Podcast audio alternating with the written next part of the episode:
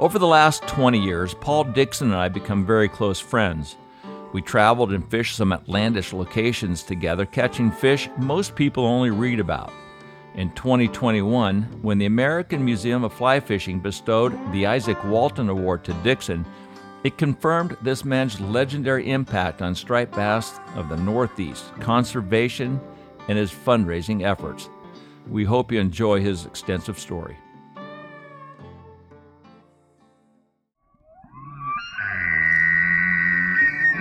We broke everything. We broke lines, we broke hooks, we broke rods, we broke our minds, we broke marriages, we broke the whole thing. We uh, came up with the idea of going out that night and chasing girls, and whoever had the biggest pair of panties won the pot. I knocked another arrow and he turned around the other way and I shot him going through the other way. So I double lunged him both ways. But it was nothing for us to paddle an air mattress out into government cut. I got him on. All right, now we're going to teach him a lesson. I'm just an old guy that likes to fish. I'm not quitting yet. And he said, Well, who the hell do you think you are, Stu Apt? And I said, That's exactly who I am.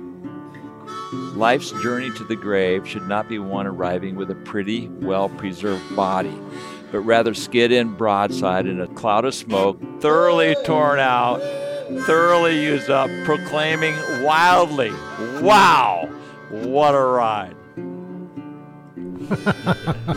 There's something fishy going on here.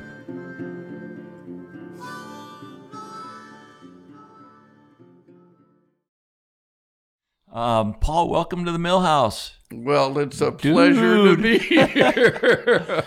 Um, you know, I've heard of your name well before I met you, uh, and your legacy uh, expands from the Northeast down into the Keys. What you've done with the bass world, um, it's very prolific. Uh, you had a TV show. You were good friends with Lefty. You're, you're on Walker's Cay, and and I think uh, the conservationist uh, side of you and your fundraising ability. I mean, at the BTT fundraiser in New York, you single handedly got a million dollars raised that night.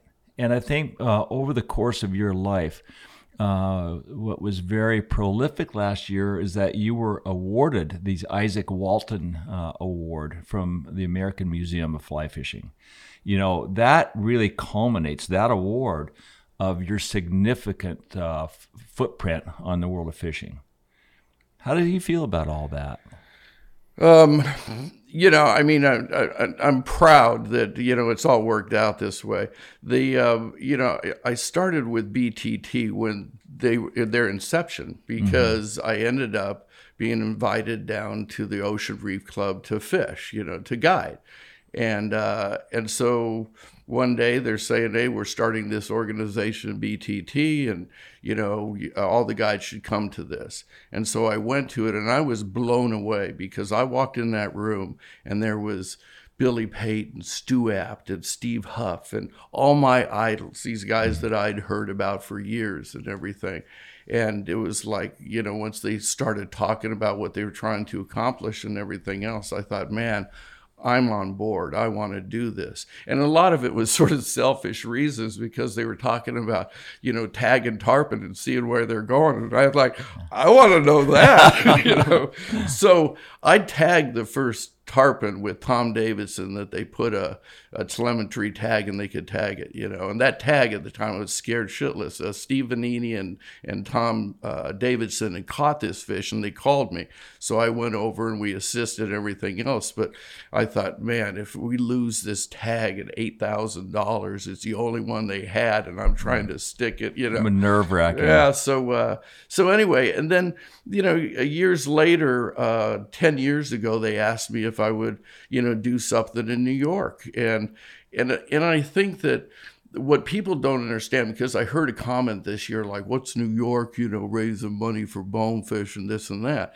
But the relationship between the let's say the financiers and everything of New York and Florida goes way back because if you look at Dimock, the book of the tarpon, he was Jay Gould's partner And Jay Gould cornered the gold market. And so he made a lot of money and he wanted to come to Florida to explore the Everglades and shoot pictures and write about it and everything else. Even over at uh, Bahia Honda, there was an old club there, you know. And if you look at those old pictures at the turn of the century, they're all the New York financiers or the guys that, that could afford the time to you know go sporting you know so the sportsmen of the era. And so there's always been this relationship. And it's you know the people up there they love the you know the tabone fish. They love to fly fish and everything else. So when tom davidson came to me at one of the symposiums 10 years ago and said could we do something in new york you know, I was actually sitting with Bob Rich at a table. It was taking place at the IGFA. And I turned around to Bubba and I said, Bubba, they want me to do something in New York. And, uh, and he turned around and he said, Well, if you need any help, I'll be there for you you know and i thought wow that's that's great so when i got back i i thought okay i just need to find the entertainment and then i'll call my friends and see if they'll you know help me do this so i called lefty and I called Tom Brokaw, who was a good friend and that I knew from Orvis in the 80s and everything, and said, Would you guys do this?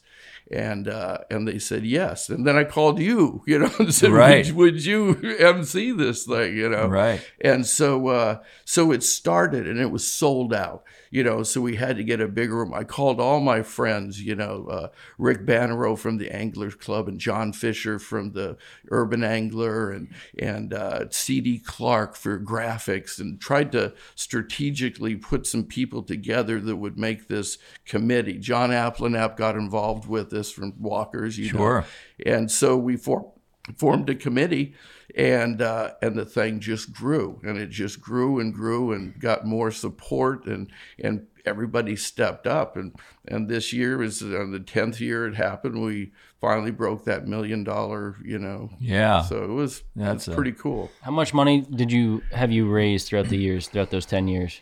wow Eight million. No, No, because we never made, you know, a million. This is the first year. You know, probably, I don't know, three or four million dollars. Yeah, because you were know? averaging around 500,000 yeah, yeah, a year. it- I think. I'm not quite sure what the figure is, you Right. know. but it's a lot. A You lot of money. Yeah. Uh, and it's the power of brotherhood and the, and the power of passion. But absolutely. It's, that's what it's all about. And we'll get into the striper uh, conservation aspect here in a little bit. But let's go back. Um, when you answer the phone, you know, yo, dude, you know, uh, you're like the the great Lebowski. You know, where does that come from? Uh, your roots in California? Yeah. Um, you know, and it was always used. I grew up in Southern California, Newport Beach, you know, and and it's funny because I listened to some of the guys in your podcast talking about Florida and the young days here and how it was and everything else, and I saw the exact same thing in, in California where I grew up. At the time, there was no development. You know, it was owned the largest land grant in California was the Irvine Ranch, and it wasn't developed. And my parents, my dad was in the Air Force in the in the '60s, and then when Kennedy said we're going to the moon. They he got a job at North American Aviation. It was in Southern California. We moved to Newport Beach, and the hills and the, the everything behind me. There were no houses. The Back Bay was this the one of the last estuaries in California that's had stripers in it from original stocking. You know, it just had all this life. You know, so you know, for me, uh, you know, it was one of those things that uh, you know I just loved it. I just loved the the outdoors. I was out there diving in, you know, whatever tide pools, pulling abalone off rocks, you know, anything.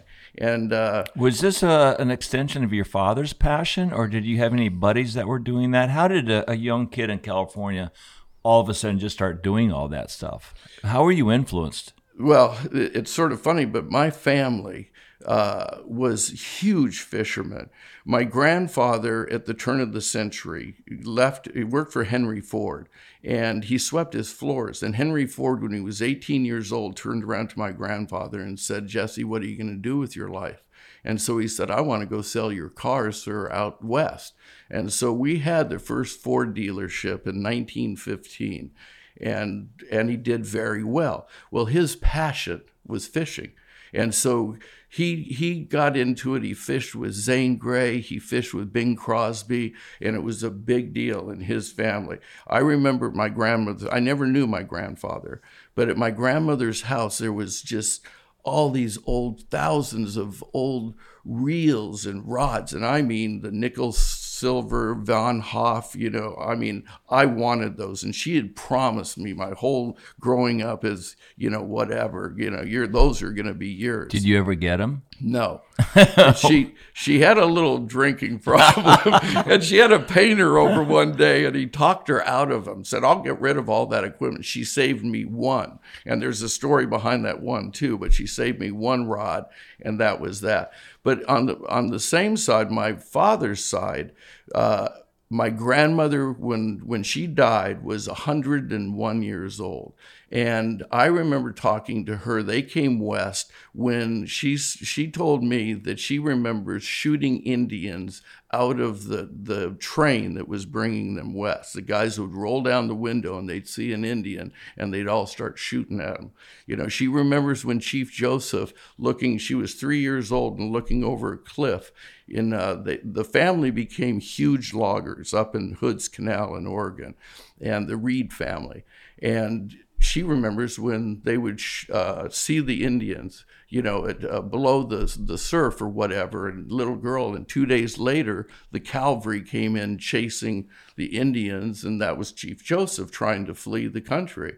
So they had a hundred thousand acre reserve in Oregon and my dad was, as a young kid, loved, you know, going there and they taught him to hunt and fish. So he had a passion for it. So growing up, we every weekend we were on the half day boat or head boats, you know, and I just took to it. My mother's the one that first gave me a little drop line when I was three years old, and I still have that picture of a Balboa dock in Newport, and I would never leave that dock. She would drop me, she didn't need a babysitter.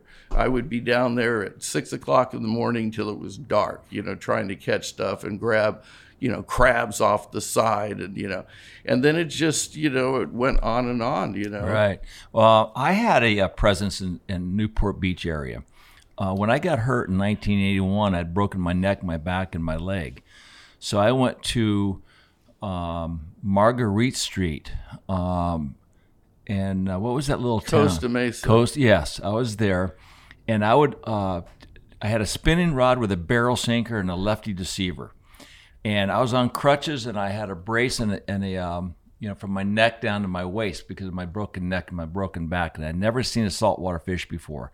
And I'd take my crutches and I'd crutch down to the end of the pier in in, uh, in Newport, and I would throw this barrel sinker with a spinning rod and catch bonita. Yep. Right when they'd come in. Yeah. And then when I felt better and got better, I would go out on a half day boat, like you were just talking, or a full day boat out to Catalina.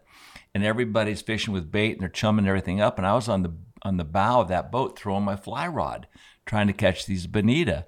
So it's like we go, we both go back to the same, you know, growing pains in Southern California.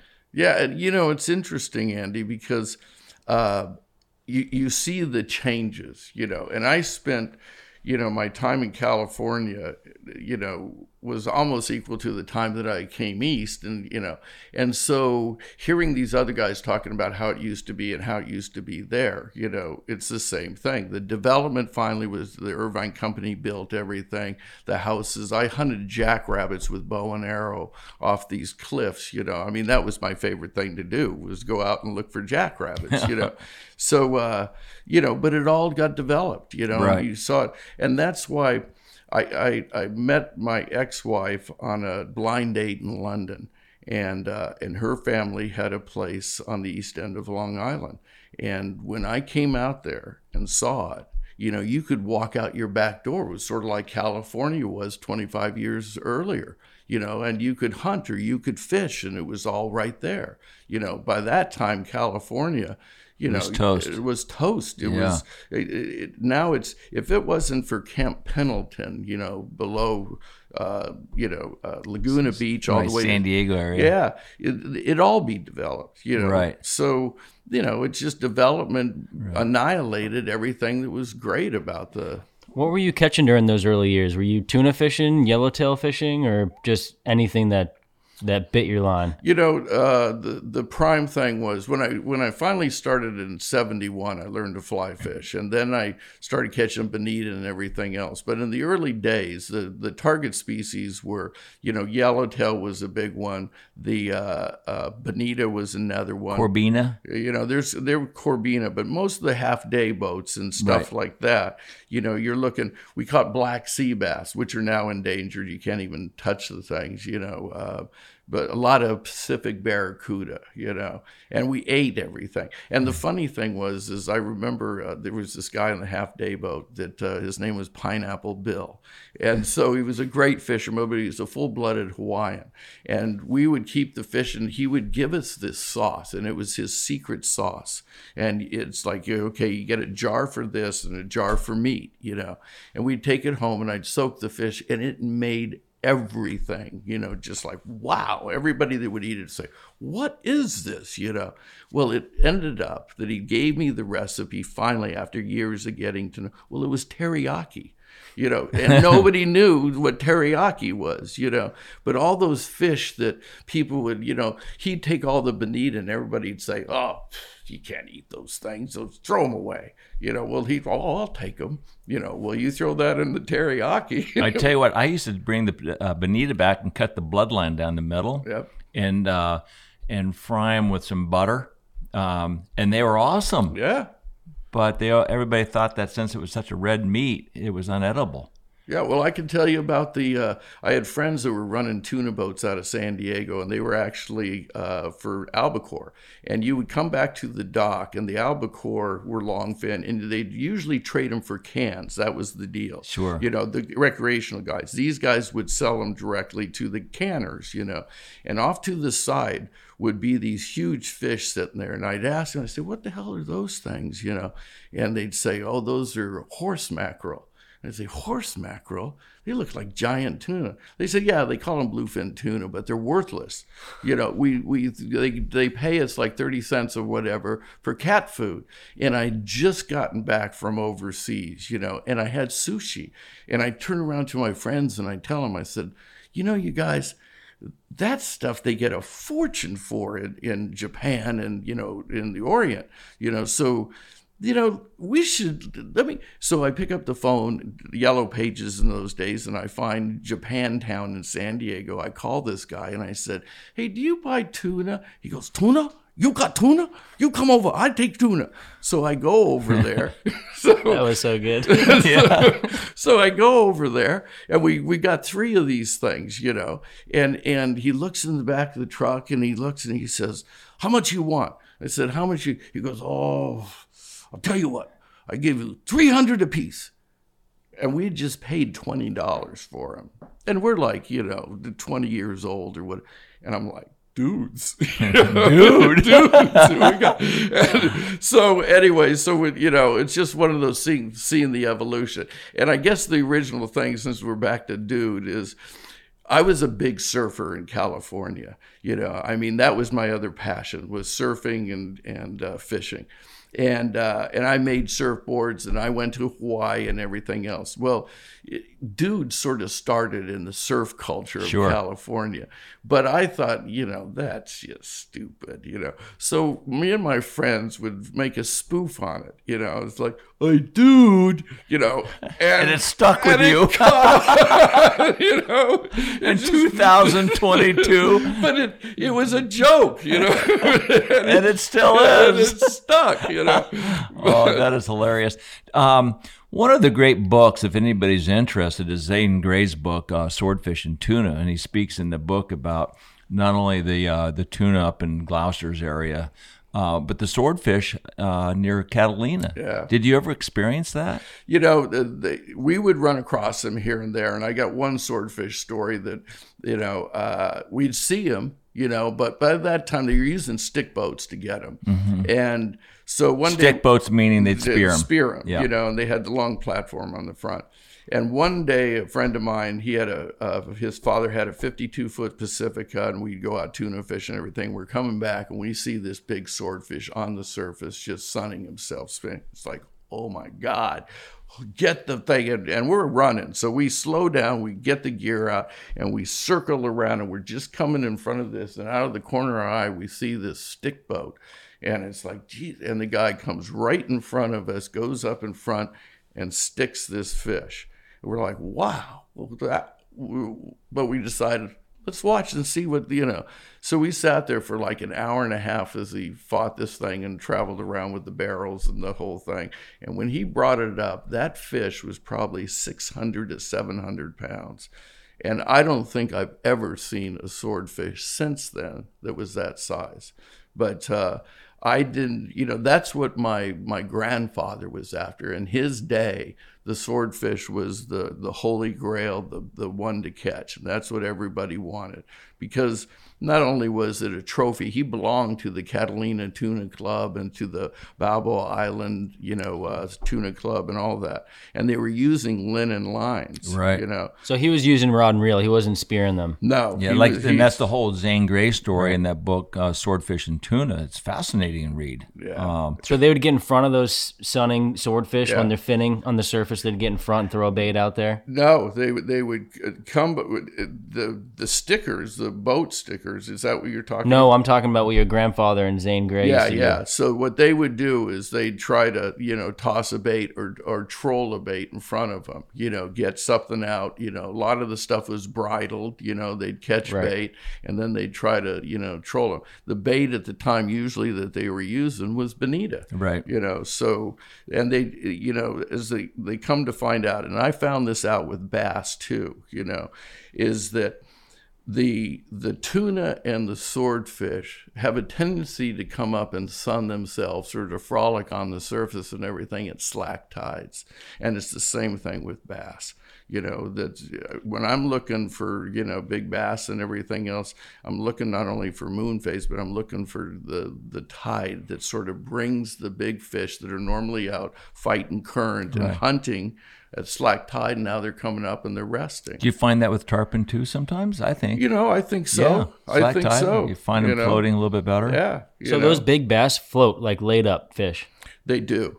You Really? know, they, they they'll come up at certain times and everything. You know, that's why you know I just had somebody turn around and they, I'm actually having a, a you know like machine you know problems or whatever, and and I had these guys that say you know hey you know what uh, what, we want to know how you're catching these big bass and everything else, and tell us, explain us how your machine and everything comes in and what you're using and everything else. I'm like, machine? I don't use a machine, you know. I and I just never did, you know. Even GPS and all that shit. I didn't have GPS when I started. You know, I would do dead reckoning. I, you know, it's like 15 minutes to this island, this fast, and this, you, you know, heading. You know, and that's how I did it. You know, and it's the same thing. Uh, you know, even down here in the early days, you know, it, it was. I didn't really have GPS. I didn't use it. You know, I just went and like, okay, there looks like a good spot. You know, and and to me, what I wanted to find out was. Uh, what are the fish's habits and why are they doing this you know where where should they be you know and and to me uh, you know one of the main things is hydrology if you don't understand how much the moon plays in in fisheries and how the hydrology of your area works then you're sort of missing it. So I really don't use machines. I, I use them down here more than anything for water temperature. You know, the same thing up north. I want to know if there's little breaks of water where where they may be, where it's too warm and the stripers won't be there. Not like here where it's too cold or something. Right. Um, how did you, you know, I don't know if you have any stories to wrap up California, but I'd like to ask you how you ended up in uh, the Northeast, obviously with your wife that you met in London. So that introduced you to that fishery up there. So when I when I first came out here, or to not here, but you know, to the Northeast, I was uh, immediately. I I had been, I grew up in California thinking that New York was an industrial wasteland, and why would anybody want to live there? But when I saw the east end of Long Island and uh, and Montauk, I was blown away. How beautiful it was. And here's this mythical that my whole life you know, that striped bass was like you know, the holy grail. It was like, wow, now there's a fish I want to catch.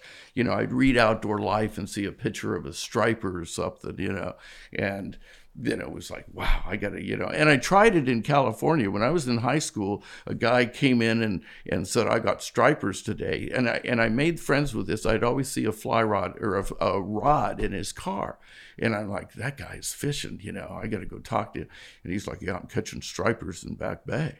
I'm like, show me, you know, let's go together. I want to fish with you, you know. You know, as you make mention of reading Outdoor Life, um, I've got a note here. I don't know where it came from, from from you or somebody, where in school one of the teachers called your mom and says Paul's not going to turn out to be anything. He keeps reading Outdoor Life.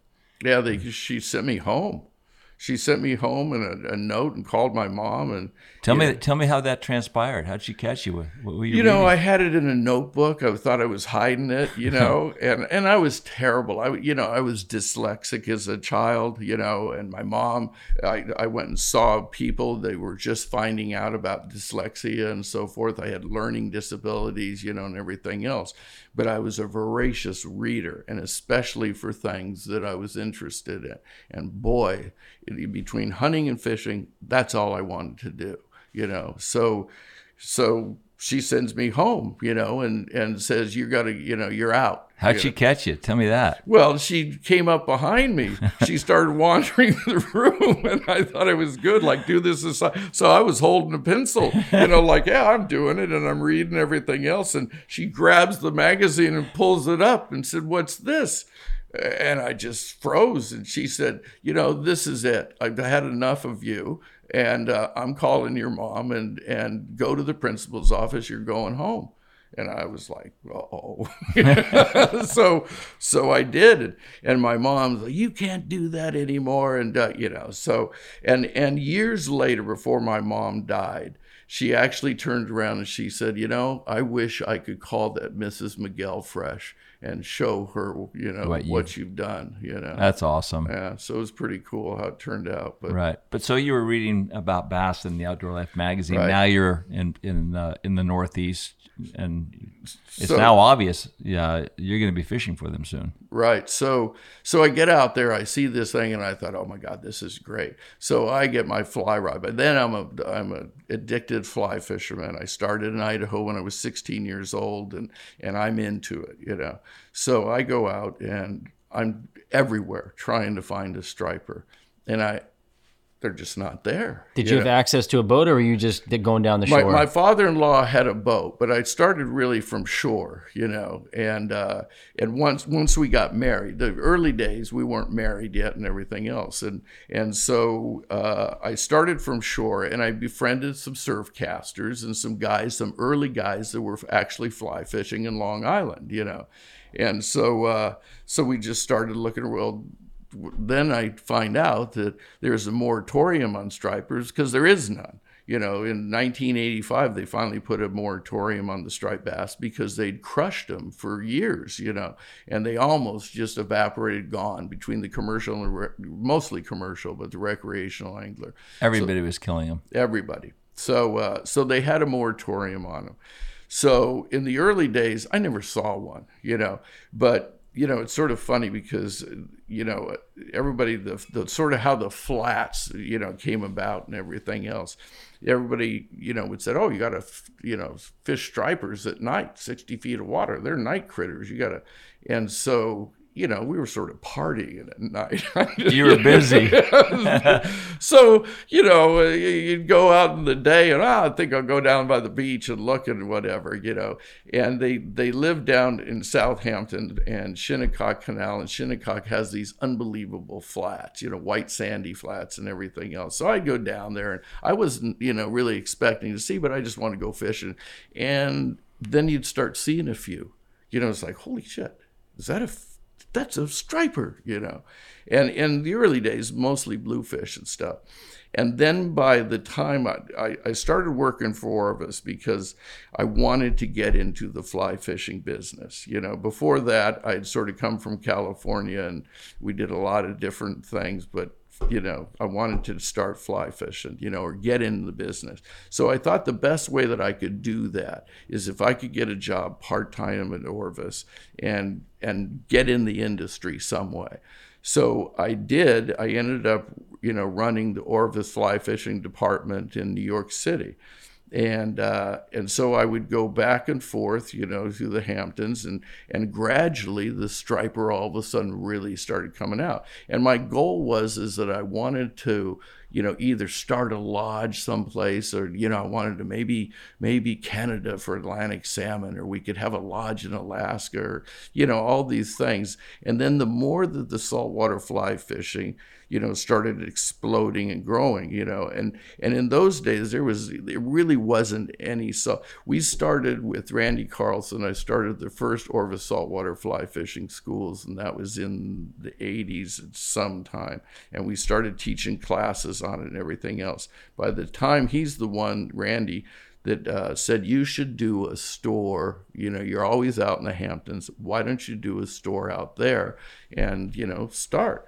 and so I did, you know, in 1993 or whatever, I started a store and I thought, you know, I don't want to be stuck in a store the whole time. I Did you hate it initially or right away? It was it was it was a probably a really interesting concept. Uh, I'll have my own store. I can sell but how long after that did all of a sudden you realize this is not going to work? Well, it's pretty early on. I'd already worked retail, you know, mm-hmm. with uh, at Orvis and everything else. But really, all I wanted to do was fish. But it was great because it and it it really, you know, it was probably one of the wisest decisions I ever made was working for Orvis in that store because I met everybody right. that fly fished in New York. So it, you know, from Jimmy Buffett to you, name them, all the way down the line. Every CEO of Morgan Stanley, of of all these firms, they all fly fished.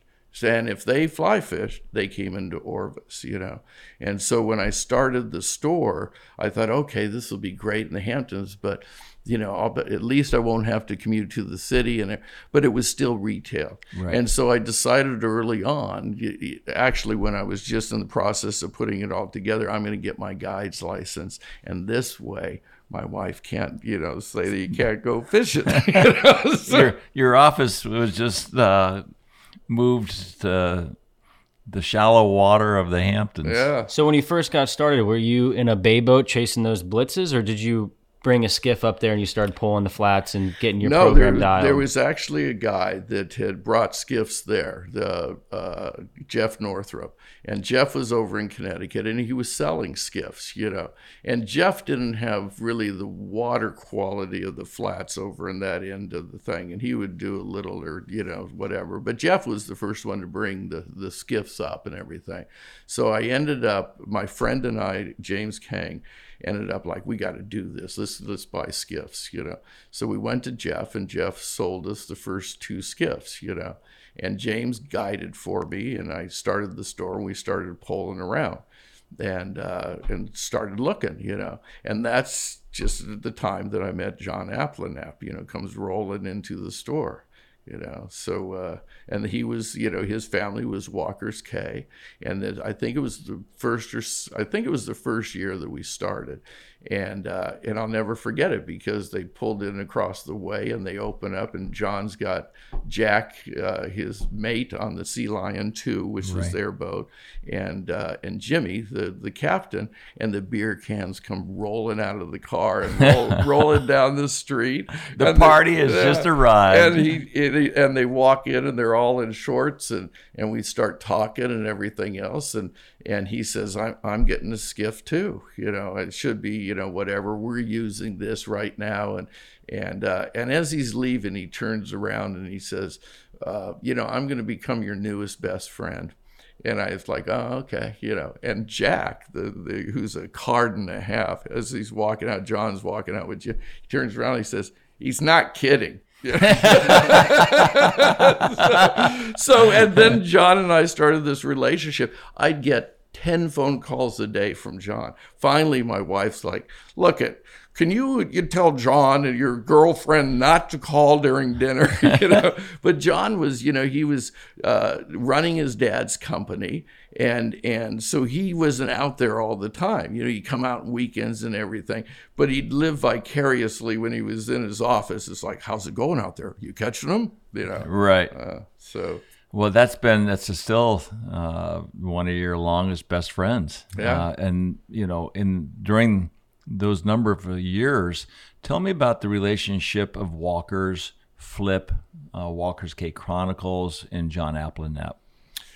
So um, John and I became friends, and and weirdly enough, we had uh, two kids who were almost born on the same days. You know, uh, same ages, same days, and everything else. And so uh, so we started going to walkers. You know, and we did at the time there was the Sea Lion Five that supported the island infrastructure with you know, and it was basically an old. Um, oil rig boat, you know, mm-hmm. but it had a 70 foot back end, wooden back end, and it was a chugger. It only went five knots or whatever. But we would put two skiffs on the back or tow two and put one on the back. We'd take three skiffs. We'd all get together. The, the girls would stay on the island and we'd go all over the Bahamas and we'd sit there and say, okay, let's go look at this you know, this looks interesting. So we'd go over and we'd, you know, choose our destinations and putter around at night and arrive at the destination and go explore and look. And this was long before the days of, you know, the Pelican Bay and North Riding Point and all those places hadn't been built yet. So it was a real magical time. It was a real party time. For sure. but it was uh, A real great time. It was a great time. Well, you know, you're you're speaking about uh, being one of the first guys chasing bass, um, striped bass with flat skiffs, and one of the first guys uh, doing a lot of you know exploratory stuff over in the Bahamas. I mean, your your fishing eyes have really seen a lot of great stuff. Yeah, it's been. I've been fortunate, you know. I mean, I, I tell you, I'm the luckiest guy alive. You know, I, I never expected to make it past 30 years old. To tell you the truth, you know, because of past things. But you know, the, uh, you know, it was just uh, I I decided to do something and and it just worked out you know? And like i said it's like the evolution of, of working at orvis and meeting all, everybody. You know the first person when i opened my store that sent me a letter of congratulations was Bob Rubin. You know, at the time he was Secretary of the Treasury. When I first met him, he was uh, working. He was the chairman of Goldman Sachs. You know, and Bob wanted. I sold him his first fly rod. But all these guys and and that I had met for that, and then when I started guiding, you know, everybody thought I I want to sight fish. I got to go to the Florida Keys. I got to go to the Bahamas. When they found out that it was in their back door it just exploded, you know. And so I started buying more boats and hiring and training more guides, and and it just it caught on like wildfire, you know. Tell me what what it looked like out there in those early years with the flat skiff and pulling the shallow flats. It was awesome. It was unbelievable. You know, you had the recovery, the, as I say, the greatest conservation success story of all time in this country, because the striped bass was gone. It was uh, into oblivion, but they shut it down. And in 10 years, Mother Nature made it came back like, uh, you know, you couldn't believe it. If I went out, I used to fish a lot with Bob Popovics, became a really good friend, who's the greatest, you know, fly tire alive, in my opinion, you know, saltwater fly tire. And uh, and Nick Curcione, who was from the West Coast and, and had moved out east, and and they were all fishing at night and fishing the beaches and everything else. And and John and I would turn around and say, Bob, you guys got to come out, you got to see this. And Bobby at the time was filming. You know, he's like, I got this camera, I'm going to film some of this stuff. So the early days, if I went out and I caught 10 fish on the flats, 36 to 41 inches, five of those would be that because at the time the size limit was 36 inches. So, you know, you catch 10, you know, five of those fish are going to be between 36, maybe 41 inches, you know, big fish. Big fish. That's, Ev- is that a twenty pound fish? Yeah. Yeah. Every day. You know, that's sort of not every day, but pretty much that was your thing. If you caught 20, 10 of them, a few years later, they decide that, oh, there's so many fish now, it's all good. We're going to lower the size limit. You know, and this is where I really got involved with the, you know, the conservation and fighting these battles. And this was 19, God, 96, 97, you know, whatever. And so, uh, so we'd go to these hearings saying, why don't you guys err on the side of caution? You know, why do you want to lower the, you know, give them another year to spawn? You know, why kill them? Oh, there's plenty of fish. There's, and then a few years later, they say, oh, there's so many. Let's go to two fish at 28 inches. And because of this, you know, and it was basically the commercial guys wanted more tags and more be able to take more. So they said, yeah, let the rec guys take two because we get more. So the they increased the, you know, the kill. And so So there was not a slot. It was the 26 inches to whatever. that's right. So you can kill a 40 pounder. That's right. And and they stacked them like cordwood. And years. obviously those are the fish, those are the breeding fish. That's right. And so for years, it was so sad to see at the docks, you know, the, just like cordwood, you'd see these barrels filled with these big breeding fish. And, you know, it was like, wow, you know, and the, but the blitzes in Montauk, the stuff that most of the fly fishing and, and even on the flats, I, my theory is that the the flats fish and the blitz fish that we see in Montauk are the same fish. They're the younger ones that live in the estuaries that you know until they get to a certain size or whatever, and then they basically move offshore, move into the rips and bigger baits and everything else. I've I don't think I've taken, and there is areas that you'll take flats fish, you know, up north where you get the bigger fish will hang and come up on the flats. In our areas, we're mostly fishing the estuaries. I don't think I've ever taken a fish over 25 pounds on the flats in our area. You know, I've I've had them up in Nantucket. I've seen 40 pounders coming down the you know the flats, Block Island, a lot of the different areas. You'll see big fish. Do they eat pretty well in the flats? Yeah, well, Is that it took- pretty easy fish to catch? N- Not really, and and this was you know one of the how to figure it out and everything else, and this is indicative of how I fish now too. Is that you know uh, everybody talks about tides, you know, and tide is just a measurement of height. It just gives you here's Right. high tide, here's low. It's just a measurement. I I think that a lot of these fish, and especially stripers and everything else, it's current and current velocity what turns them on, and and I've you know when I uh, talking about these guys that want to write a chapter on how to catch big fish and everything else, I learned more from flats fishing and striper behavior and how to feed fish and how they react to you know to things on the flats than than any place. And so i could sort of drill in you know to to what they were. If it's slack tide the fish would either sometimes they'd be floating out in the middle or whatever but most likely they're sitting in a trough and you'd see them you know and oh there's a fish you throw at them wouldn't pay attention. And and bluefish the same thing. Everybody And, and bonefish too. yeah You know, it's because the, the tide brings the the bait. That's brings right. the food. And it's all a smelling game. And- if there's no current, they can't smell anything. Yeah.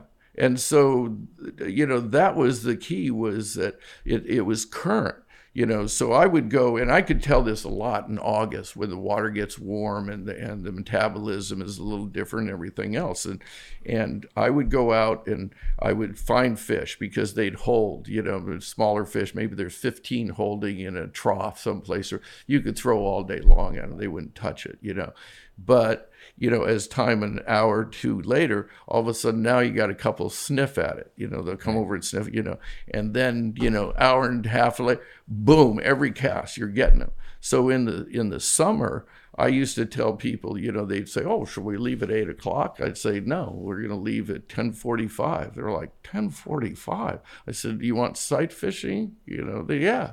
Well, we can throw at them, but I don't want to go blow the fish out. Doing, I want them there when they're going to eat. Right. You know, so that's when I would try to time because the current velocity in certain phase in there, they're going to start moving. They're going to start doing their thing. So I was just going to ask uh, because I've never fished up there. So in the early days when you're pulling the flats, if you catch 10 fish, are you getting 30, 40 shots, 50 Yeah. shots? Oh, easy. What's Really? it like? What's it like up there now? It's tough. You know, it's uh, you know, I'm running like I've never run before. I could leave my dock space or where the launch ramp was and literally go 50 yards and, and there'd be fish. You know, I'd go you right out in front of the beaches. Every beach had fish on them. You know, it was biblical. You know, in a sense, it was.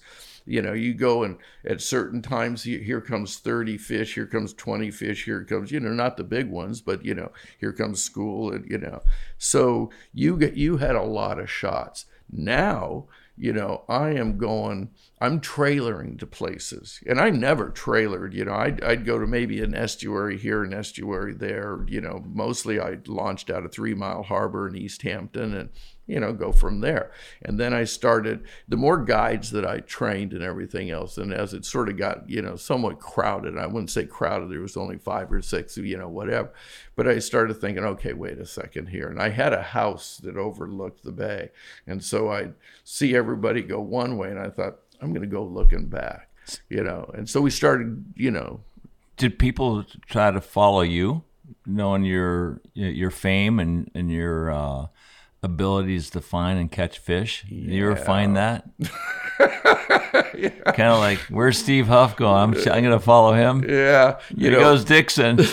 so in the old days, they uh, they used to memo date boats, you know, so which was they give you the boat manufacturers to give you a boat and everything. So I get uh, Seacraft, you know, wants me to have a boat and stuff. And there's a local dealer there, and so he's like, oh yeah, you know, I'm into it. So the first I go pick up the boat and and it's got like Hampton Watercraft Fishing Team, and it's all you know dolled Fancied up and fancy, you know. And and it's funny because uh, I that was one of the years I started going down to Harker's Island and guiding down there when the herring run disappeared up in November for us, and you know Bob Clouser, you know, was down there with Lefty and everything else, and Bob's like so it's you, Captain Billboard. and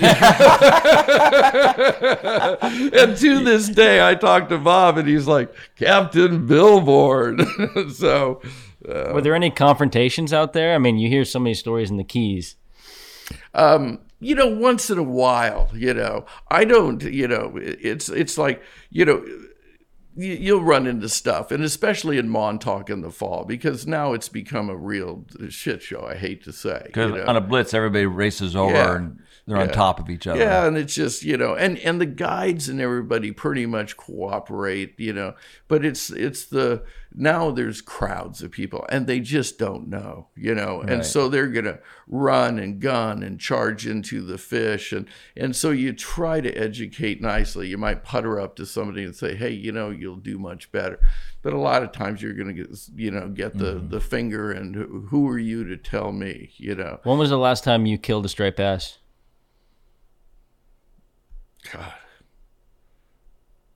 I don't know. Uh, maybe 12 years ago. Wow. You know, I, I don't know, you know, but we could see it happening. You know, I mean, it's just and and the funny the the thing how I I love striper. You, you know, I mean, whatever. It's a great eating fish. You know, so I, I get the eating aspect of it, but we would go out and get what we call dragger bass, and the draggers would go out and intentionally or non-intentionally, what they do is a dragger that it drags the bottom for bottom fish. It's for a bycatch. Yeah. So it was considered. So they were allowed to keep twelve stripers as you know bycatch or you know that they could keep. Well, they'd go out and they'd see, oh, there was a school of big stripers. So they'd net them. They'd drag through them. Well, they'd take their twelve but there'd be 100, 200, 300 fish floating on the surface and being dragged in the net. And so when I would run across that, then I'd say, geez, you know, do you guys want a bass? They're going to, you know, they're dead. Right. You know, so I used to take if I could, you know, found one, I'd take it home, or if my right. client wanted it, or whatever. But uh, I've never, I from day one or whatever, I will not kill a flat bass. I've killed one in my life, and and you know is and and what happened was is I remember Lefty always turn around saying, "Well, you don't burn your golf balls, do you?" You know, so which is true. You yeah. Know? But um, everybody says, I said, because they become local fish early on, the fish are migrating and they go up the coast and they, you know, go to Nantucket. It's just like us, you know, you, you summer in the Hamptons, you summer in Nantucket, and you go to the Cape, you know, and that's how it works, you know, they go up. And so everybody says, well, how do you know that? And I said, I'll tell you what years ago there was this fish and somebody some kid had snagged it or something and it had this orange popper on the back of it or you know they use them for snappers and it's just a foam popper mm-hmm. but it was you know on the back of this fish's you know dorsal. So we see them swimming around it's like look at that. What is that? You know oh it's a fish you know. And through the season i'd see that fish over let's say in Napeague and east hampton and everything else. So wow that's sort of cool he's about i saw that fish for years you know. The next year he'd be back and then the next year he'd be back again a little bigger you know and it's oh, how like, cool. you know and that's why i thought. These you know they, they all migrate through but these are the hamptons fish. These are the guys that stick around in these estuaries and you know. This is their house kind of yeah. like a salmon going up the same river that the he was born uh, right. to spawn. Yeah. I remember a couple years ago we were fishing down in the ocean here fly fishing and we saw that big old tarpon with that massive you know, silver Sebile lure coming down his face going south, and the next day he was coming back north. Remember right, that? Right. Uh, Periodically, same... you'll you'll see that fish that's got a scar or something that he's dragging. But let's go to really a, a happy uh, chapter of your life with the Pirates Party, with all uh, your pals and and the big party that you had with all these famous uh, anglers and guides. Yeah. So. In the early flats days and john and i are out there and we're talking on the phone every day and you know we're you know discovering stuff and looking at stuff and tides and trying to figure it out and, and it's it's great you know it's like wow. And one day john says you know we should try to get lefty up here to see this stuff you know? And i said yeah and i think popovics had come with me you know so, uh, and maybe Curcione too. But anyways, so John had met Lefty in New Zealand, I believe, and and you know just knew him sort of briefly through that, and became friends. And because the Chronicles, Lefty knew about the Walker's Cay Chronicles and stuff, and so. Uh, so it, it, turns around and, and I said, well, you know Lefty, you know, why don't you call him? And I didn't, I, I knew of Lefty and I saw him at all the shows, but I'm not the type of guy that, you know, I, I could never, oh, hi Lefty, how are you? you know, so I'd, I'd observe from, I'd watch him cast and everything else, you know, but, uh, but anyway, so John calls, he says, well, maybe we should call some of his friends and invite them too so that he's more inclined to come. So I said, all right, well, I'll call Bob and Nick and those guys and everything. So he calls Lefty, and, uh, and Lefty says, let me check my calendar. So it all ends up that Lefty comes back and agrees to do it. Everybody, you know, says we're going. So for five years, we did this thing called the Pirates Party.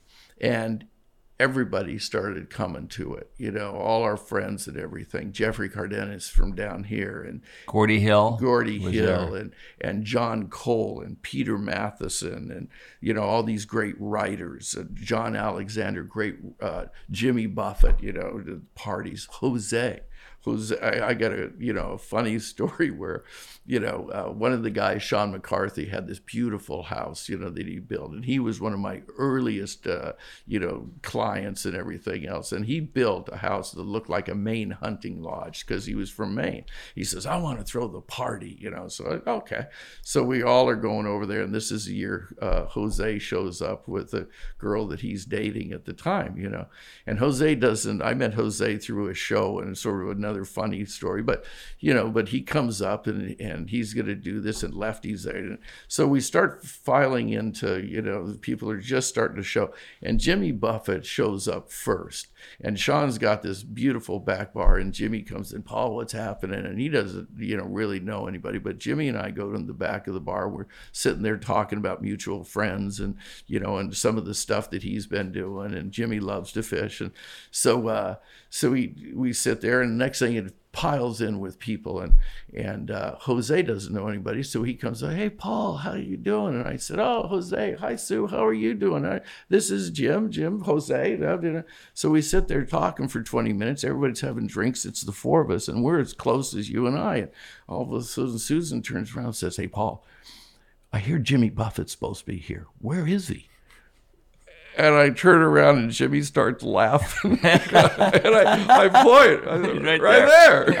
and, and Jose had just chimed in, like, yeah, Paul, where is he? but Jimmy didn't have his hat on, you know, right, he was balding. And they just, uh, you know, and talking about Jose is like, Oh wow!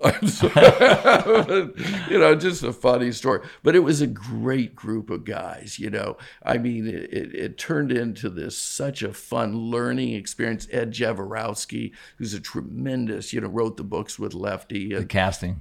Yeah. yeah, you know, just all these guys that you know, the Glenn Mickelson, the great guys of fly tires, Joe Blados, who did the crease fly, uh, Brian and Sarah Horsley, you know, from the Carolinas, all these friends that, you know, just said, man, this sounds like fun. Let's do it. And Lefty was blown away the first year. That's what really sealed it. He couldn't believe it. He said, you know, I, I've, fished all over for everything, and I've fished for stripers, but I've never sight fished for them, and this is great. Do you think we could do this next year again? Well, sure. You know, so that's what started it. And so for five years, it was just this epic, great gathering of some of the, the great names in fly fishing, you know. How did it ever dissolve? The fishery, the fishery went away, and then everybody stopped it was, coming. It was really expensive for John and I, you know, because and and we got all the guides or anybody that had a boat, and you know, and all these right. guys to do it because it grew, you know, and, and next thing you know, you got you know 25 people, and you got 10, 15 boats, and you're putting guides, and you're putting people up, and it's you like know, a Woodstock. Yeah, I mean it, and and it was great, but then you know, scheduling stuff. Lefty had to go here, this would happen right. here, and you know, and so it slowly faded. I don't think it it faded so much for the fishery, you know, because just, it, it was just party got too big. Yeah, just you know, Look, every, this is totally different from the TV show you had on ESPN, correct? The Guide's House, or no? This is just a party they had called yeah. the Pirates Party. Yeah, right? we just called it the Pirates Party, you know, and just great friends having fun. And there's actually uh, our friend Richie had an old tape that he had shot. I hadn't seen that thing, you know, right. and it was like, oh my god! And we all looked so young. well, I was gonna say you fished with all these legendary guides like Lefty Lefty Kreh and Jimmy Buffett and but like what is it like to spend the day on the water with Roger Waters, the biggest rock and roll star of all time? You know, Roger, I love Roger. I I, I think he's a, a genuinely caring human being. You know, he really he's doing some great stuff in some other areas and everything else. He's very outspoken. You know, he has his views and everything, but he's a good angler. He's passionate about it. Uh, and he's he's a fun guy, you know. And I asked him once. This is a pretty cool story. I said, I said, so Roger, how did you ever get into fly fishing? And he says, Well, mate, I'll tell you what.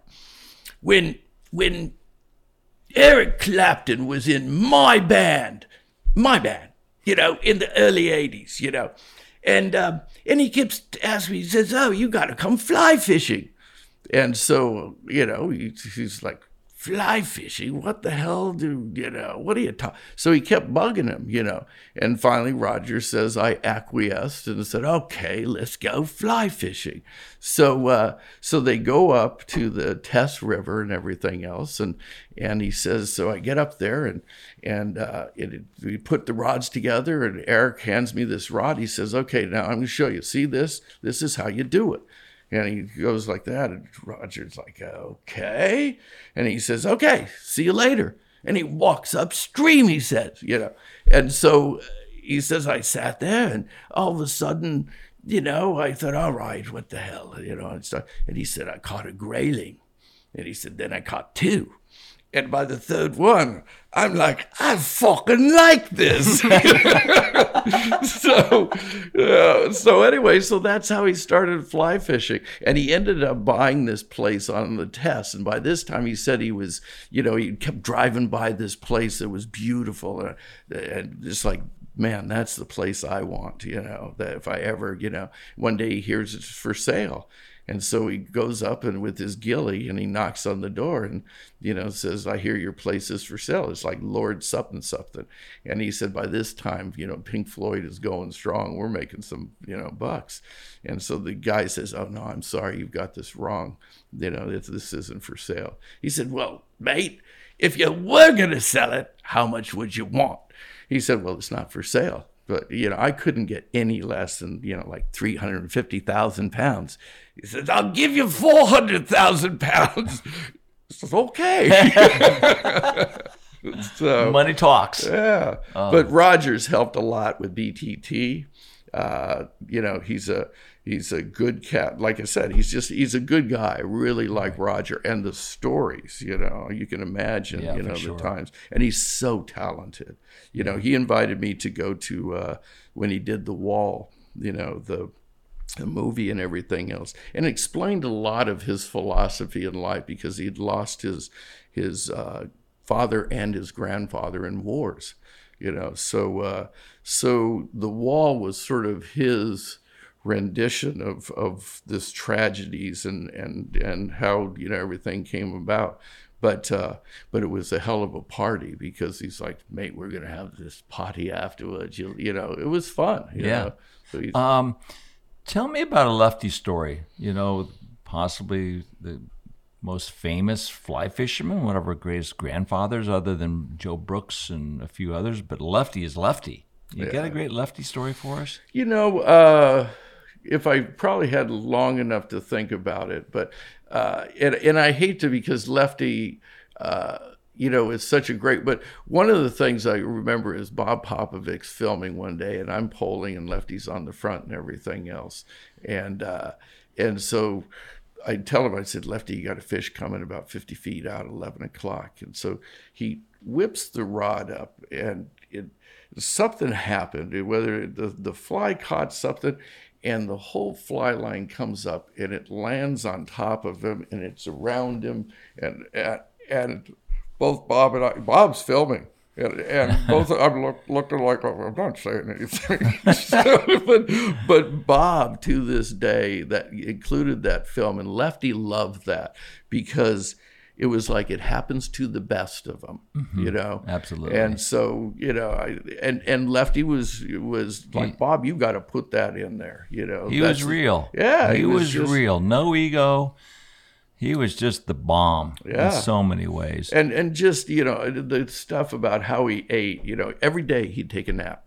You know, every day on a boat on the boat. or on ground. That's right. He he was like, okay, time for my. Nap. He'd take a twenty minute nap, but uh, it was like, what? Wait, what were you napping? You know, but he just did that. He would not. He, he'd, he'd do peanut butter and jelly or whatever, and his meat had to be. And maybe this because of the war. I don't know. He was afraid, but it had to be black, Burnt. burnt. You know, And no didn't green. eat- no green. No green. no green. No greens. You know, I mean, it was just Lefty was Lefty. And I told Lefty years ago, you know, I said, you know, you should write a joke book. You know, oh, because nonstop one-liners. Yes. And and I think, you know, I started thinking about this later after he died and everything else because he had so many prolific jokes and everything. But you know, Lefty was in the Battle of the Bulge, and I think that that sitting in those foxholes, Right. it was joke time. And that those guys in my dad's era too, you know, and everything else, the jokes, the one-liners, and everything else. I think that that was a way of coping, maybe with the war, because boy, he, he it was endless. Yeah. He, he would go on and on, and he was funny as you know. was I mean, crazy. it was unreal. How did you get to the Keys? You know, we were talking a little bit earlier. You're Southern California, the Northeast with the Stripers, and you've got a great presence down here uh, in the Lower Keys. When did you start coming down, and how did you uh, how did you get here? You know, that's a that's another good one. So uh, so Orvis, I guess, had you know they were going to start a at the Ocean Reef stuff, start a, a thing, and so uh, so they came down and told the guy that was opening the store you know, that they should maybe, you know, because he was going to revamp all the guides. There was a lot of old guides at the Ocean Reef, a lot of guys that were retired, you know, so he was going to change it and, and the fly fishing was going to become the focus and all this. So Orvis said, you ought to call this guy because he's got this clientele and everything else. So the guy's name was Bruce Miller. And Bruce called me. He was opening up the shop. He was a member of the Reef and the Anglers Club over there. And he said, Would you consider coming down here?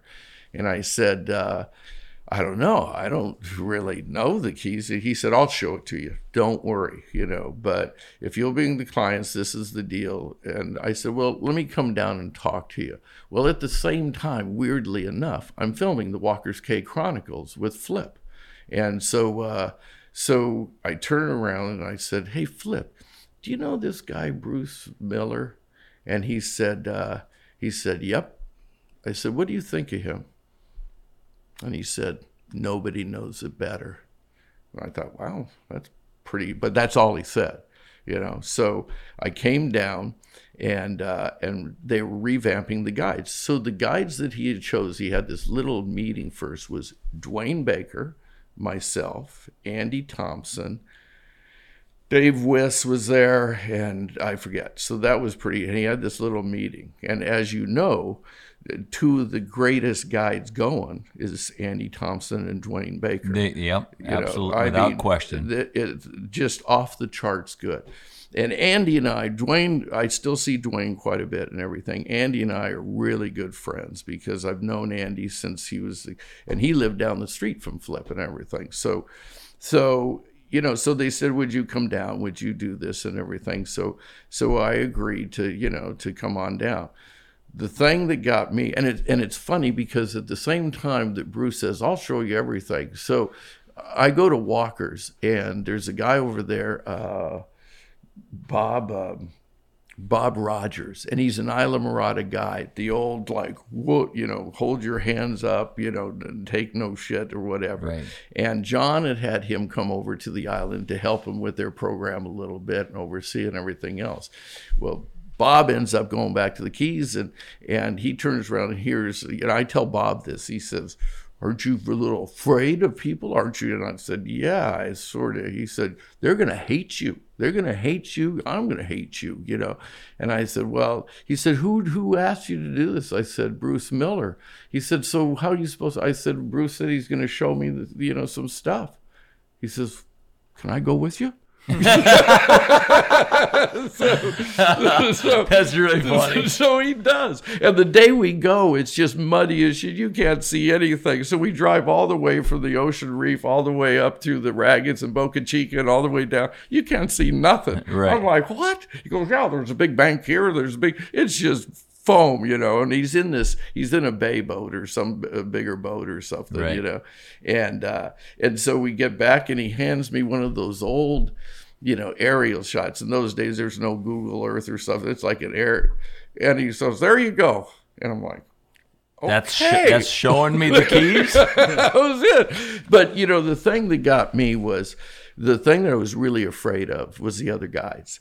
You know, so if I saw somebody, I didn't go near them you know and i i knew who bob branham was. I you know i i knew the guides i'd heard that they were my idols you know. It was like holy shit. You know i used to ask like bruce you know who who's the best guide down here?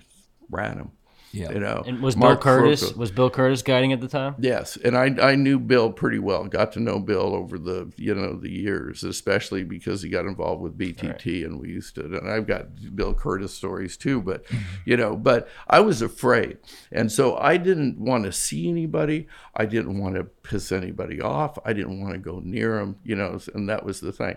Andy Thompson lasted, I think, a year or something. Then he wanted to go on his on his own, and Andy and I fished a lot together. You know, we just if we had a day off or whatever, right. we were fishing. You know, and Andy when he when he quit the reef and everything else, he started spending a lot of time in the Everglades, and I would go to the Everglades with you know with Andy. You know that was our time, you sure. know, to fish and you know goof around. And that's the thing down here. It was through time, it was the friendships of the people that accepted, you know, finally, you know, Mm-hmm. Bob Rich helped a lot with that because I met Bob and everything else, and and uh, we started fishing a little together. I met Borski before Bob, and and Borski and I hooked up right away. You knew Borski before Borski became Borski. That's right. You know, and Tim, I just, I just loved him. I mean, they Yes. broke the mold For sure. You know, and we had some times. I mean, it, a lot of them were good drinking times, but, uh, but you know, I mean, I remember going to the Everglades with Borski and uh, and a couple of six packs and a pair of clippers.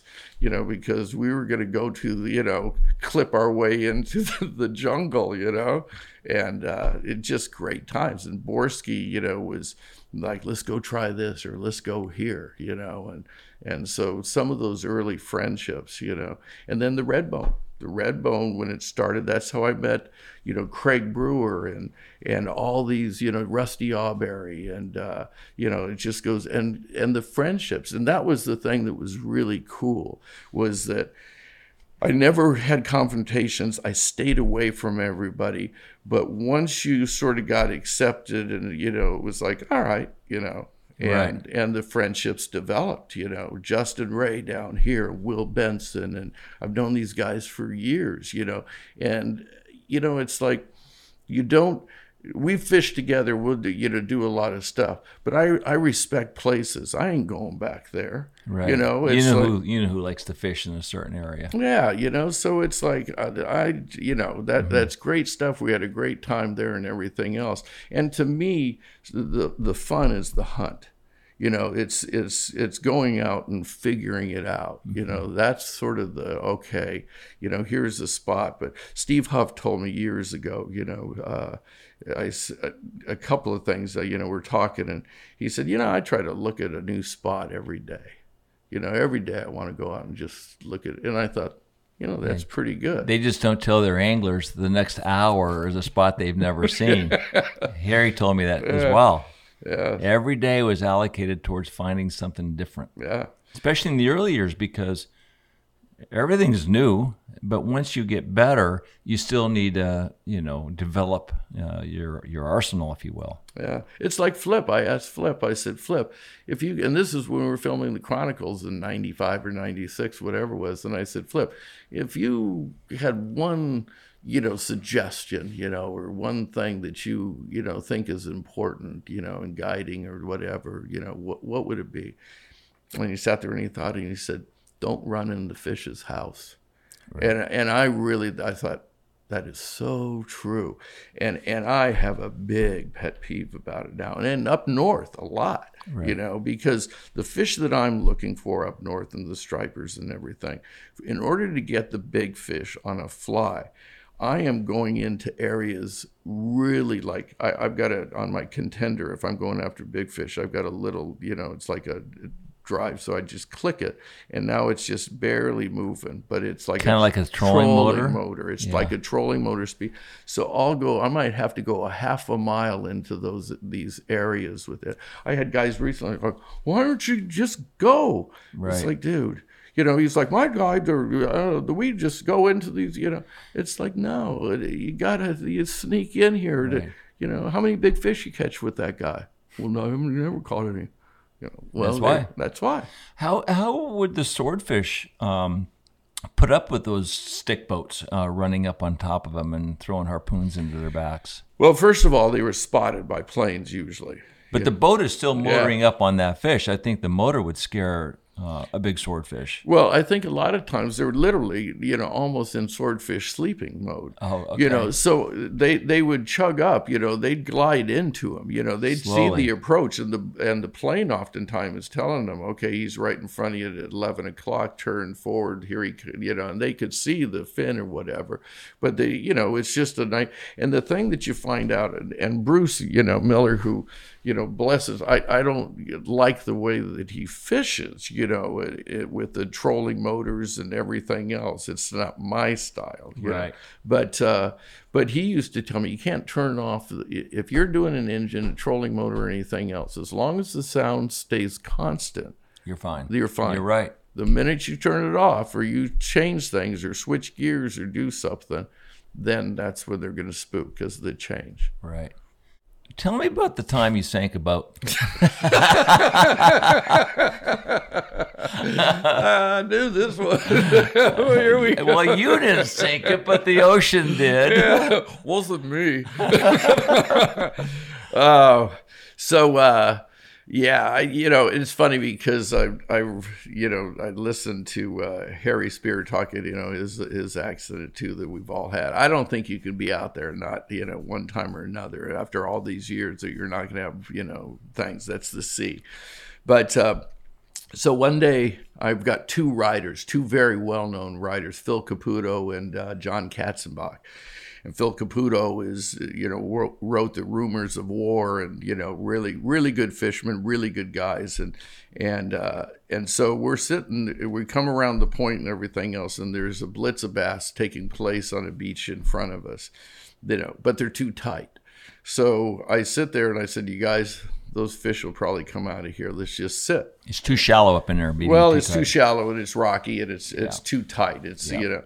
So uh, I said, we'll just sit here and you know and wait, you know, see if they'll come out. So uh, so we're sitting there and they're on the front talking and everything else, and and I'm on the back, and I always keep the the boat. Or I'll, I'll touch it to reverse because we're just looking at it and we're sitting way outside. The surf is inside, you know, it's breaking, so we're sitting there and everything. And and uh, and the next thing I know, I'm I'm turn around like this, and out of the corner, I see this this swell coming. It's like, what the, f-? you know. So I, I put it in reverse, and I'm like, what is, is this thing gonna? I said, hey, you guys, hold on, you know. And the next thing, this swell comes up behind me, and it just crests, and it breaks in the back of the boat. And I'm like, holy Jesus, you know. And it didn't, you know, it wasn't like we just, but it filled the back of the boat with with water, you know. And so at that point, I'm like, okay, I think we're okay because, you know, I'm I'm trying to, you know, move forward and get get. But it it was a sea craft, and sea craft has their scuppers at the very bottom of the boat. And as I learned later, they call them sink crafts. So uh, so anyway, so So the scupper. Tell people what a scupper is. It's a, a drain. scupper is the drain in the Right. back of the boat, the two holes that if you get water in the boat, they come back out. Most scuppers are out of the side or whatever. Sea crafts are, are down, way down low. You Right. know, so if the weight of the boat, you know, gets underwater, weight, yeah. now the scuppers are underwater and the water's going no place. And if anything, depending, it's going to come in. So, uh, so the water starts coming in, and the boat slowly just starts rolling you know, and we're like, you got to be kidding me. And it just rolls over. And so, you know, we're all fine, you know, everything's floating, you know, and we basically swim to shore, you Oh, know. God. Well, so it ends up that there's a hurricane off of Bermuda that you know nobody was aware that the hurricane sends out these swells away and they lost five boats that day you know the block island people were anchored you know having their sun and they totally ended up on the rocks and inside so it was A not rogue wave. a rogue wave Nikki, tell them about our rogue wave. Yeah, I was gonna say you got flipped off a boat on a rogue wave. Yeah, we were shark fishing up near Palm Beach when the black tip sh- uh, spinner sharks were in shallow water, the migration. So we would chum them up uh, with bait and throw flies at these spinner sharks. So I've got a trolling motor on the bow of my egret, and I'm sitting on the phone up in the bow. Beautiful day, and uh, there's a bunch of bait guys up on the shore, maybe trying to catch pompano, and they're pissed because we're probably a little bit too close, right? But all the sharks are in this trough, so I'm on the trolling motor on the bow and we're waiting to chum up a fish, right? And Nikki's in the back of the boat, and I'm on my phone looking towards the shore, looking for sharks, and all of a sudden Nikki goes, "Look out!" And I turn around, and the wall of water was like up here, and I was under underwater like that. You did a backflip. I remember I you did did, a backflip. The wave crashed. It was all white water. The boat sideways. Nikki almost got launched. Yeah, and I'm I, the wave crashed, and it's after the you know the whole debacle, and I'm just looking for my dad, and all I hear is I knew it was his head in the My hole head- of the boat. I come up and hit my head in the, in the hole, but I got a big cut in my chin. Mm. And I get up. Thank God the boat didn't flip. And I heard this noise. And I look over, and all the guys on the beach are clapping. yeah! And then we go to the we go to the hospital because you had to get stitches on your chin. I remember the I- I- guy I- the guy I- called you back who was on the phone with you, and you go, "What happened to you? It sounded like you went underwater." and I'm driving down the road with a big old hole in my chin, a big old flap. I'm just going to rip this fucking thing off, you know. And Nikki's going, no, no, no. but um, as we close uh, out this great conversation, um, you were telling me at one point uh, during this podcast, you were at a point where you were not really sure you were going to make it past 30. Tell me about that time and how you got out of it. Ah. I thought I was out of it. um, you know, I, if you grew up in the 60s, 70s, 80s, and everything else, um, you know, it was sort of a counterculture time, you know, and, and, you know, the, the Vietnam War was going on, uh, you know, uh, drugs came about, hippie, you know, the whole thing. And at a very early age, of course, you know, everybody, you know, you know, was involved with, you know, drugs and our, you know, it, it sort of mushrooms and the people that on the water and the, the, you know, if you were fishing and you were on the water or surfing or doing this and that, everything, was, it was almost like an evolution. And everybody, uh, myself included or whatever, I started at a very young age of getting, you know, involved with what they call now is the cannabis industry. but, uh, and it just, you know, I mean, it was sort of a, a progression, you know, and, and, you know, we used our uh, boating skills and flying and everything else. And, and that's, you know, sort of went, uh, what happened. I spent half my time in Mexico, you know, uh, fishing, but doing other things. And so, you know, it was just sort of that era. Right. But but as far as alcoholism and drug stuff like that, you personally too said I'm just going to wipe my hands clean of everything. Yes, I, I, that's what I was worried about. Not so much getting hit uh, running drugs and getting killed that way, but maybe just ending up uh, drinking well, too much, and all of a sudden you're you're toast. There, there was no doubt. You know, my family had a, a history of alcoholism. You know, and so. Uh, you know, Nathaniel, you know, is a really good friend. I've known him before he started down here in Connecticut and everything else. And we all have our demons and our, you know, and in my family, alcoholism was one of them.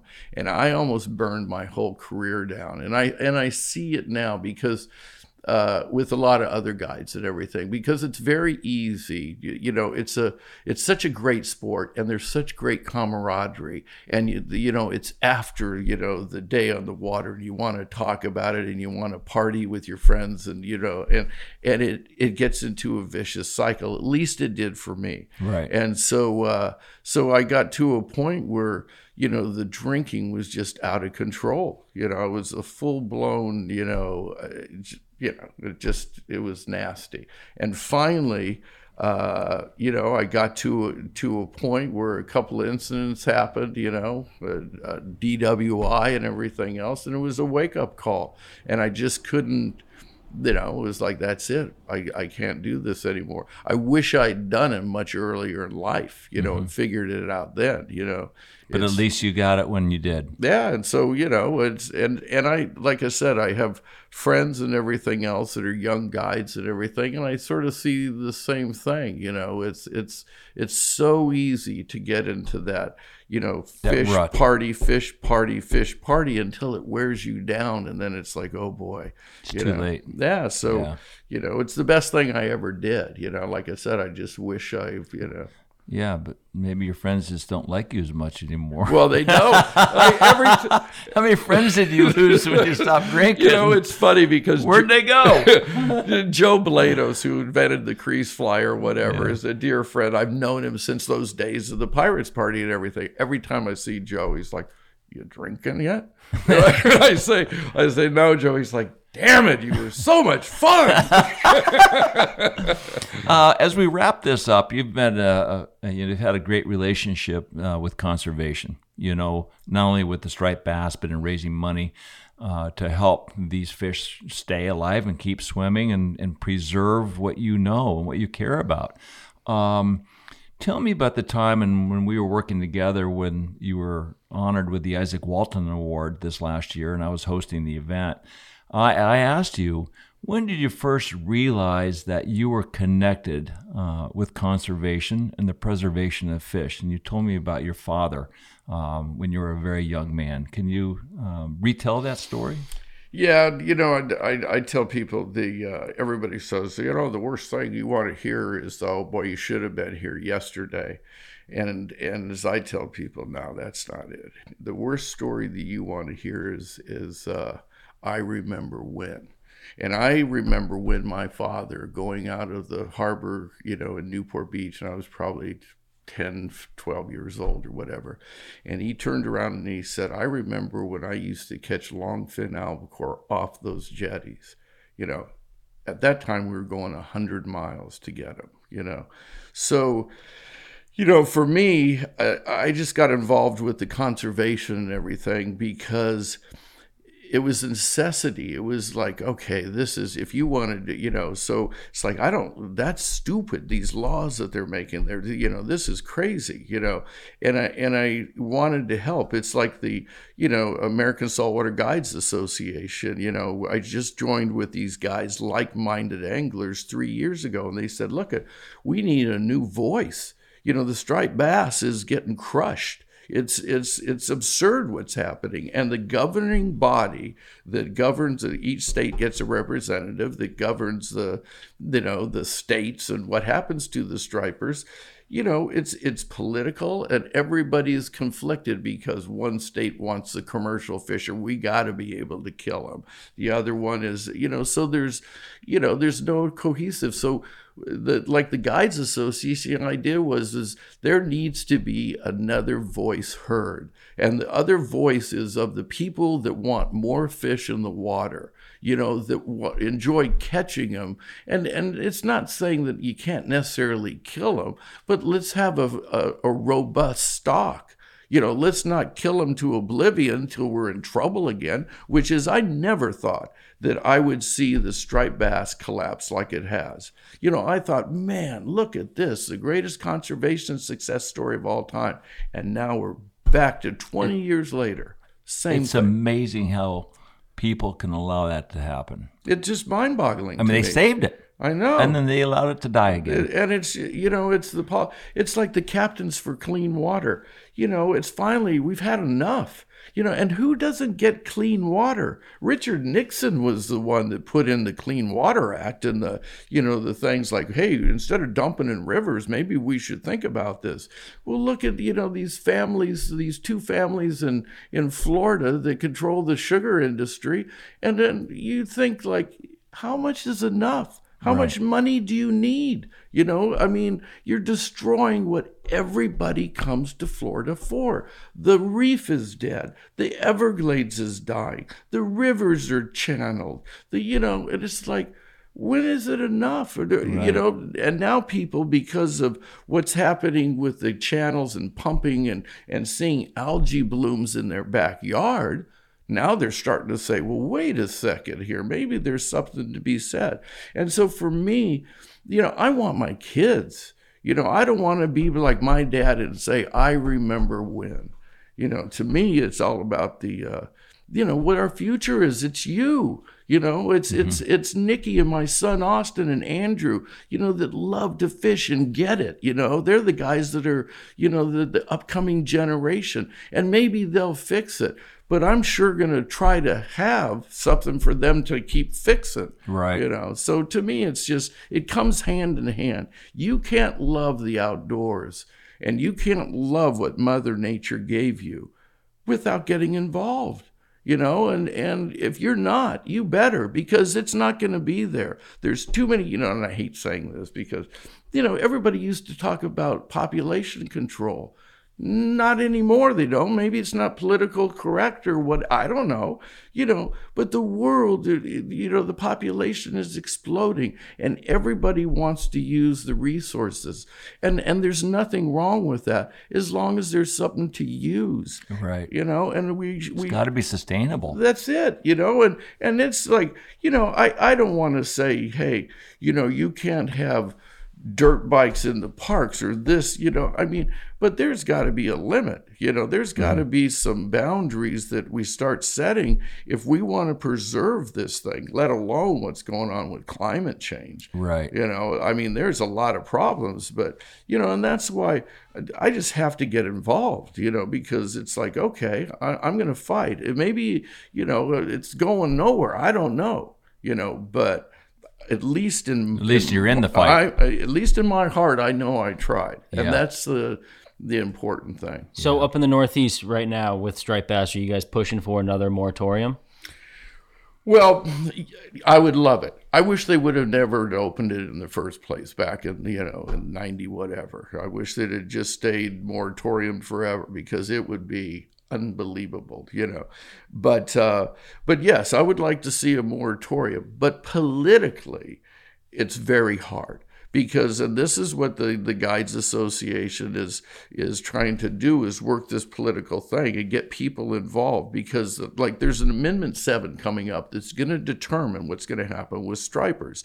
And if any angler isn't out there that's fishing for stripers and doesn't go on this public comment that is happening over the next 6 months until April then you know don't when the fish disappear which they are. You know i had a conversation at six o'clock this morning on a conference call with these guys that are up in massachusetts and all these different there is no bass. They you know that comes for a short time they're gone you know and it's like you have to get involved or it's going to disappear. And and there's too many conflicting the politics of it. So when you say one of the great things like brad burns a great guy that you know started stripers forever 25 years ago or whatever you know it's a great concept you know let make it a game fish. And i would i would love to make it a game fish but in reality, because of the way that the states are structured and this governing organization is put together, the politics, they won't even talk to you. You know, if you say, "Oh, we're going to make it a, a game fish," you know, and I hope it's that's where it goes. But at this point in this juncture in time, it, it's it's the little steps that we can do you know, the, to get involved with at least let the public know that there's a problem. Mm-hmm. Because when you see, if you're at Montauk at the blitzes, you don't think there's a problem. It's like, look at all these fish. You go to New York and New Jersey when all the fish end up down in front of New York and New Jersey, and there's 10,000 boats out there trying to get these fish. There doesn't seem to be a problem. Look at all these big fish. Like, But it, it's they're just in areas you're seeing the body of the fish that re- represents the whole East Coast in that one area. Yeah. You know, and that's the There's a great adage. I don't know where it came from, but it's uh, there are none so blind than those who will not see. yeah. And that's that's what breaks my heart because if you stand back and take a look from afar, it's pretty friggin' obvious how badly they're messing up. Yeah. But people have got their foot in uh, commercial fishing and the killing and the recreational guys they want to kill. It's like, hey, less is more. More is not more. Yeah. But it's the price tag. Yeah, The minute you put a price tag on something, it's over. Like your uh, like the sugar in the water with, in South Florida. Yeah. You know what they're di- battling right now up in Tallahassee. Same thing. Yeah, the, and the you know the politicians and the being bought out by money and everything. else. the thing that they just this uh, what was it uh, the uh, the thing that they tried to pass through yesterday. The captains, everybody raced to Tallahassee. Right. You know, it's a travesty. They're trying to uh, stick some oh let's sort of reward this and get it through quickly and and Steal six hundred million dollars from what uh, was supposed to be accal- uh, accounted for. Yeah, you know, and allocated to preserving them. You know, You know, what we need uh, with the Florida Florida water and the, and the Everglades and the preservation of all the, the birds and the alligators and the wildlife and the fish and the water quality, as you mentioned. And you got to think, what is the corruption? How did that come about? Who tried to do this? Right. What is who's the guy behind the door that's saying, "Hey, sneak this in here so we can, you know, get, you know, forget that because we got to uh, we got to build up there. We got to you know grow more sugar. Whatever it is, you know, the politics and the you know the sort of the corruption and what money can buy. You know, as far as like, hey, and and I get it. You know, people, it's their livelihoods. Commercial. I don't have anything against commercial fishing. We all eat fish and everything else, but you know, The sustainability of That's all Gotta be right. a balance. that's right. It's got to be sustainable. That's got to be, you know, when you know, you know, and they'll tell you, well, those scientists don't know anything. I got plenty of fish and everything. Well, you know, then let's have some scientists on your boat. You know, let's, uh, you know, there's there's ways to do this, but if we all work together as you know, as concerned, you know, stakeholders, then we can all make a difference. But as I told this this hearing last year, you know, I got lots of friends that are commercial fishing or working on for hire boats and everything else, you know. But you know, it's all about the fish. And if there is no fish, we all don't have a job. So You know, it's interesting in that fishery up there, it's about catch and kill. Whereas down here in South Florida, the water quality is killing the habitat, all the dead grass, uh, all the algae Yeah. blooms. So the fish has no longer a house that he can live in. You know, so it's not only lo- we're losing fish, we're losing the environment. yeah. You know, and and it's and it's affecting people that are not involved with fishing. and that's the same It's- thing it's- in the Chesapeake. Right. That's what's happening It's, there. it's a bigger game than just fish. That's it's, right. It's our it's South Florida. yeah. 400 billion people or dollars are are are generated through fishing in the in the Florida Keys. That's crazy. 450 yeah, 450 billion or is it million? I It's think billion. Yeah. It's you know from the tourism trade to the you know to the tackle sold, the boats, the the, the you know the guides, the businesses. It, it's just like in the Northeast. You know we we had the film uh, Hardline. You know, and it and it points to like look at all this. When I first went to Montauk, it was John Abplanalp's dad's boat and myself. The all the slips were empty. There was nobody because there was no striped bass. You know, so there was no, they were fishing, you know, the commercial boats or whatever. They're fishing fluke or they're fishing porgies or whatever. When the striper came back this year in Montauk, the prices have skyrocketed. Real the- estate. Yeah. you know, because the striper, you know, brought everything back. All those boat sales and all these manufacturers and everything else, it's the striped bass. And it's driving all those local economies, just like it is here in the Keys, just like it is in the western east coast of Florida. Right. It's the fishing and the recreation and the environment that's bringing the people. So why are you burning it down? You know what? And I'm gonna I'm gonna end this here shortly. It's just like the cruise ships in Key West. yeah. My God, take a step back and take a look at the mass destruction It's crazy. to this paradise. And don't let me get going on cruise ships Oh, I because know. man, I I've know. I've been a fighter of cruise ships since the days that I used to travel to Yeah. Bali and you know back in the seventies and stuff. Well, that's another podcast. But for now, I want to wrap this up because uh, there's so much more to say and so much more to cover because your life is so, your spectrum is just outrageous. And uh, I can't tell you how much uh, appreciative I am of not only our friendship, but what kind of contribution you've given to the sport and to conservation. And that's why you are so profoundly uh, acknowledged and respected. Well, Uh, that's I really very appreciate. kind words, Andy. I, you know, new you and Nikki, Nikki Poons.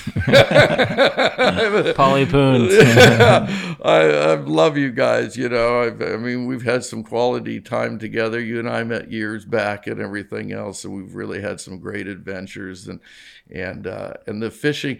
To me, this whole sport is uh, the people you meet and the camaraderie. You know, I mean, that's the best of it because it's the passion and the sharing of that passion that it, it's the kind I can't wait. You know, it's like going to Harker's Island. You know, it was like this gathering, guys. It was like the Pirates Party. It was like the motherships that we've done together. Sure. You know, it's all these, you know, these adventures and these people that you've grown to to love and and that share this passion. To me, that's what makes my heart glad. Mm. The you know? fish, are, the fish are the byproduct. Yeah, I mean, it's of a great time. It, it absolutely, you know, and it's getting. but we're there. there because of the fish, obviously. But it's such a great um, combination of heartfelt friendship and a great fish that we're chasing around the world. And take a look at fishing and how big it is. Oh, People want to be fishing. Fish live in great houses all around the world. Yep. So, God, we have to just, I think, take a step back where where it's fragile, and try to think how we can make it sustainable and save everything. Yeah. Mm. Amen. Bring awareness to the issues. Mm-hmm. Yes, indeed. I love you, dude. I love you too, man. Thanks, Paul. Thanks so much. Dude. Dude. Thanks, you guys. So so great. Thank you so much. You betcha. From this conversation, it's obvious why Paul is a voice of reason. We all know a lot about the issues surrounding many aspects of our sport, but Paul is a living example who dove headfirst into the fire and inspired change, and in doing so, inspired many others who are now stepping up to the plate. If you enjoyed this episode, please do us a favor and leave us a review on Apple Podcasts. And if you'd like to see more content or behind the scenes, please follow us on Instagram, Facebook, and YouTube. We'll see you again soon.